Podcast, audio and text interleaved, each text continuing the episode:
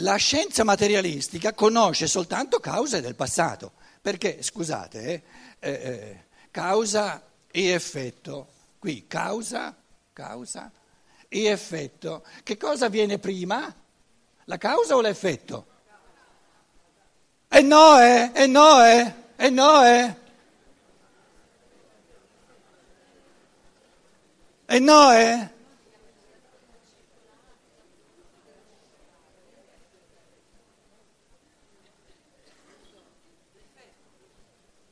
L'effetto?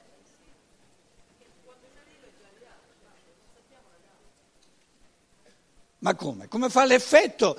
L'effetto non c'è ancora, come fa a causare, a venire prima della causa? Allora, nell'anima, l'anima vive le malattie, vive il sano e il malato, come se fossero, come se le cause fossero nel passato. Certo che le cause sono anche nel passato, quindi l'anima, nell'anima l'uomo vive le cause come provenienti dal passato. Allora nell'anima io mi vedo come un risultato, un effetto inesorabile, in, eh, come dire, eh, eh, necessario di ciò che è già stato. Invece lo spirito agisce, crea invertendo questa successione di causa e effetto.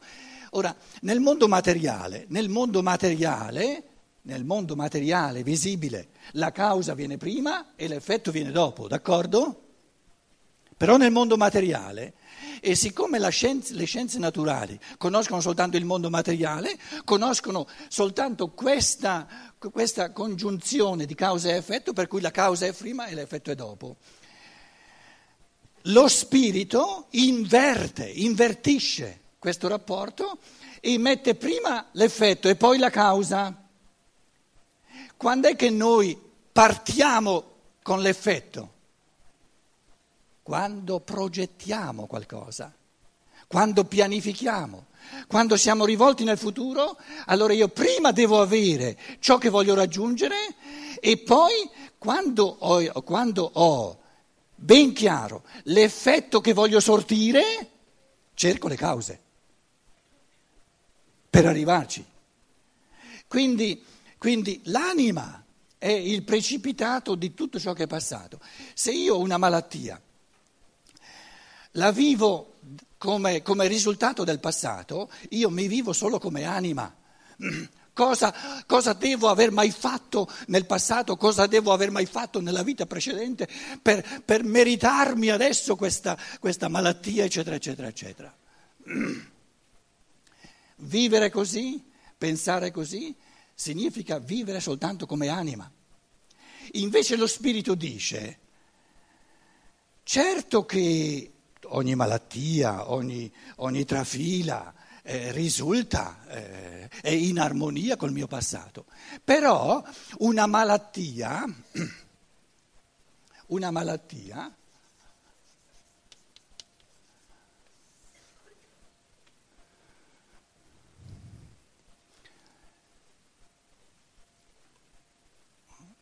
La, la, domanda che stiamo ponendo è che spiegazione do io a una malattia? Sono malato, ho una malattia, il cuore fa le bizze e cerco le cause nel passato. Si può fare e le cause nel passato le troverò. Certo che ci sono le cause nel passato per cui adesso sono malato di cuore. Invece l'essere umano che vuol vivere sempre di più da spirito dice questa dimensione dell'anima c'è, ce l'hanno tutti perché è spontaneo no? cercare, eh, fissarsi sulle cause del passato. Invece lo spirito dice, ma no, ma io ho questa malattia cardiaca, no? il motivo per cui ce l'ho è che io mi, so, mi sono riproposto, mi sono, mi sono messo in testa attraverso questa malattia come strumento di conseguire, di, di conquistarmi un cuore d'oro. Non soltanto uno di carne e ossa, no, di carne diciamo. Allora, quindi ogni malattia io la posso vivere sull'onda delle scienze naturali, cercando soltanto le cause nel passato o la posso vivere dicendo, chiedendomi, ma il mio io superiore, il mio sovraconscio, il mio spirito, che cosa si è ripromesso, che cosa si è messo in testa di raggiungere attraverso lo strumento di questa malattia, perché senza questa malattia non potrebbe conseguire ciò che si vuole. Allora la malattia diventa la causa di un effetto che salterà fuori. Allora la malattia diventa causa e l'effetto eh, sono le conquiste che lo spirito si, si ripropone eh, attraverso eh, diciamo, il, il lottare contro la malattia, contro un cuore che fa le bizze.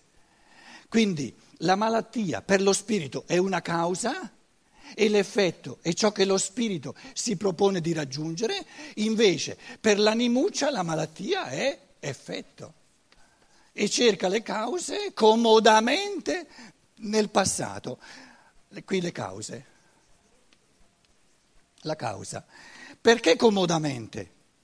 Perché io dico comodamente? Perché è comodo cercare, eh, eh, sottolineare le cause nel passato? Perché non si possono più cambiare, non ci posso più far nulla. Quello che è stato è stato. Quindi una umanità che vive l'umano soltanto dalla, dalla, diciamo, dal lato dell'anima, fissata sull'ondata delle scienze naturali, sulle cause nel passato, è una umanità di comodismo, però questo comodismo ci rende sempre più poveri. Allora, questa conversione interiore, questa inversione di marcia, che dice no, ma una malattia, una malattia è un progetto da realizzare. Quindi ogni malattia che io mi propongo, che io, che io mi piglio, una malattia, lo spirito se la piglia, perché la vuole.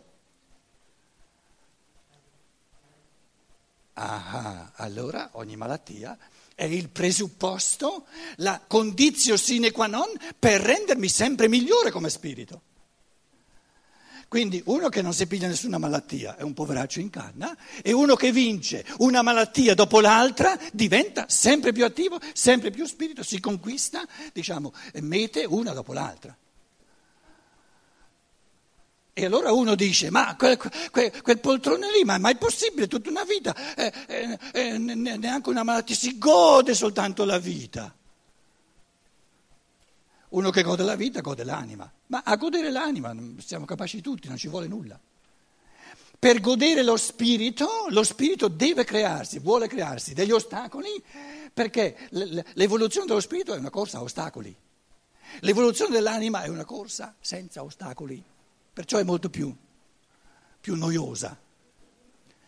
E tutte le depressioni, tutte le depressioni, l'origine più profonda delle depressioni, anche delle, delle malattie, eh, è che, che noi in fondo diciamo, certo che lo spirito ci dà delle malattie anche quando poltriamo troppo, però è lasciato all'uomo di cogliere, di proiettare una malattia verso il futuro e di chiedersi che cosa posso far sprigionare dal mio essere, cosa posso diventare io lottando contro questa malattia che non potrei diventare se non avessi la possibilità, l'opportunità meravigliosa di lottare contro questa malattia. Quindi lo spirito è strutturalmente un lottatore. L'anima è un poltrire. Perciò dicevo, l'anima è passiva e ci vogliono tutte e due, eh? perché, perché, se uno, se uno picchia, picchia, picchia soltanto, eh, quindi l'anima è fatta per diciamo, i tratti di, di, di, di riposo, di, ricarica dell'anima è come il dormire. Il dormire è il presupposto per poi svegliarsi e, e fare cammini di coscienza, cammini di... Quindi l'anima vede le malattie a partire dal passato e lo spirito le vede in base a ciò che si può conquistare lottando contro una malattia verso il futuro. E tutte e due le dimensioni sono vere. Ogni malattia ha una, una sua spiegazione dal passato, è chiaro. Perché se una persona è capace di di concedersi una certa malattia, Che cosa ha reso questa persona capace di concedersi una malattia? Il suo passato.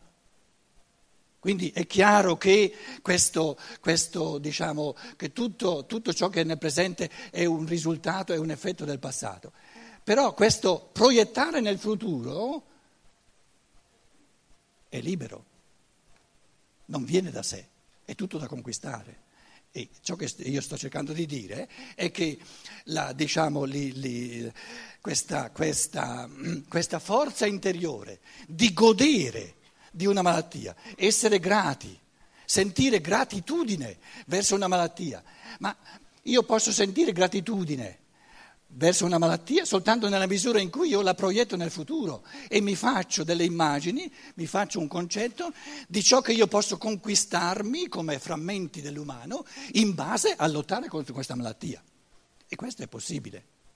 ed è chiaro, va da sé, che vivere passivamente una malattia come, soltanto come risultato del passato significa io sono, non sono causa ma sono soltanto effetto. Quindi tutte le forme di depressione, la radice profonda di ogni forma di depressione è quando l'uomo si sente così depresso che si sente l'effetto di tutte le cause del mondo. Invece la compressione la concentrazione delle forze che vince la depressione, depressione senza forze. L'uomo si comprime nella misura in cui si, si, si vive come origine di piani, di ideali, di progetti futuri e allora prende in mano una malattia e la realizza eh, come diciamo, eh, un frammento di crescita. Ora. Adesso ripeto un, un pensiero fondamentale. Ho cercato di, di mm, accennare, eh, balbettando, siamo agli inizi di queste grandi cose, eh, diciamo, spirituali, in, in, con pagine di materialismo, di delineare l'anima e lo spirito. Ora, dicevo, l'anima e lo spirito in ogni essere umano sono del tutto individuali. Adesso riflettete un momento. La cosa è, è, è molto importante, molto fondamentale. Nella misura in cui l'individuo, ognuno di noi, vede, ha la capacità, esercita la capacità di vivere ogni malattia verso il futuro, quindi in positivo, se noi lo capiamo, parlare di malattia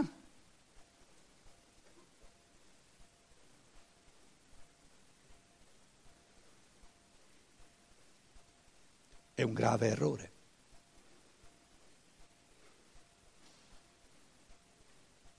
Non ci sono malattie. Nessun essere umano può essere malato. È un assurdo parlare di malattie. Il nostro concetto di malattia è negativo. Il nostro concetto di malattia dice sarebbe meglio se non ci fosse. Invece lo spirito dice Sarebbe molto peggio se non ci fosse, perché io l'ho scelta, l'ho voluta questa malattia, una malattia, cosiddetta malattia, adesso malattia tra virgolette, perché il concetto di malattia è tutto sbagliato. Io una malattia, una cosiddetta malattia, per quanto mi riguarda, ha il diritto di nascere in me soltanto nella misura in cui io l'ho voluta, l'ho scelta per qualcosa di positivo. Ma allora perché uso una categoria negativa? Sono bacato nel cervello. Quindi tutte le persone umane che parlano di malattia come se la malattia fosse qualcosa di negativo sono degli imbecilli.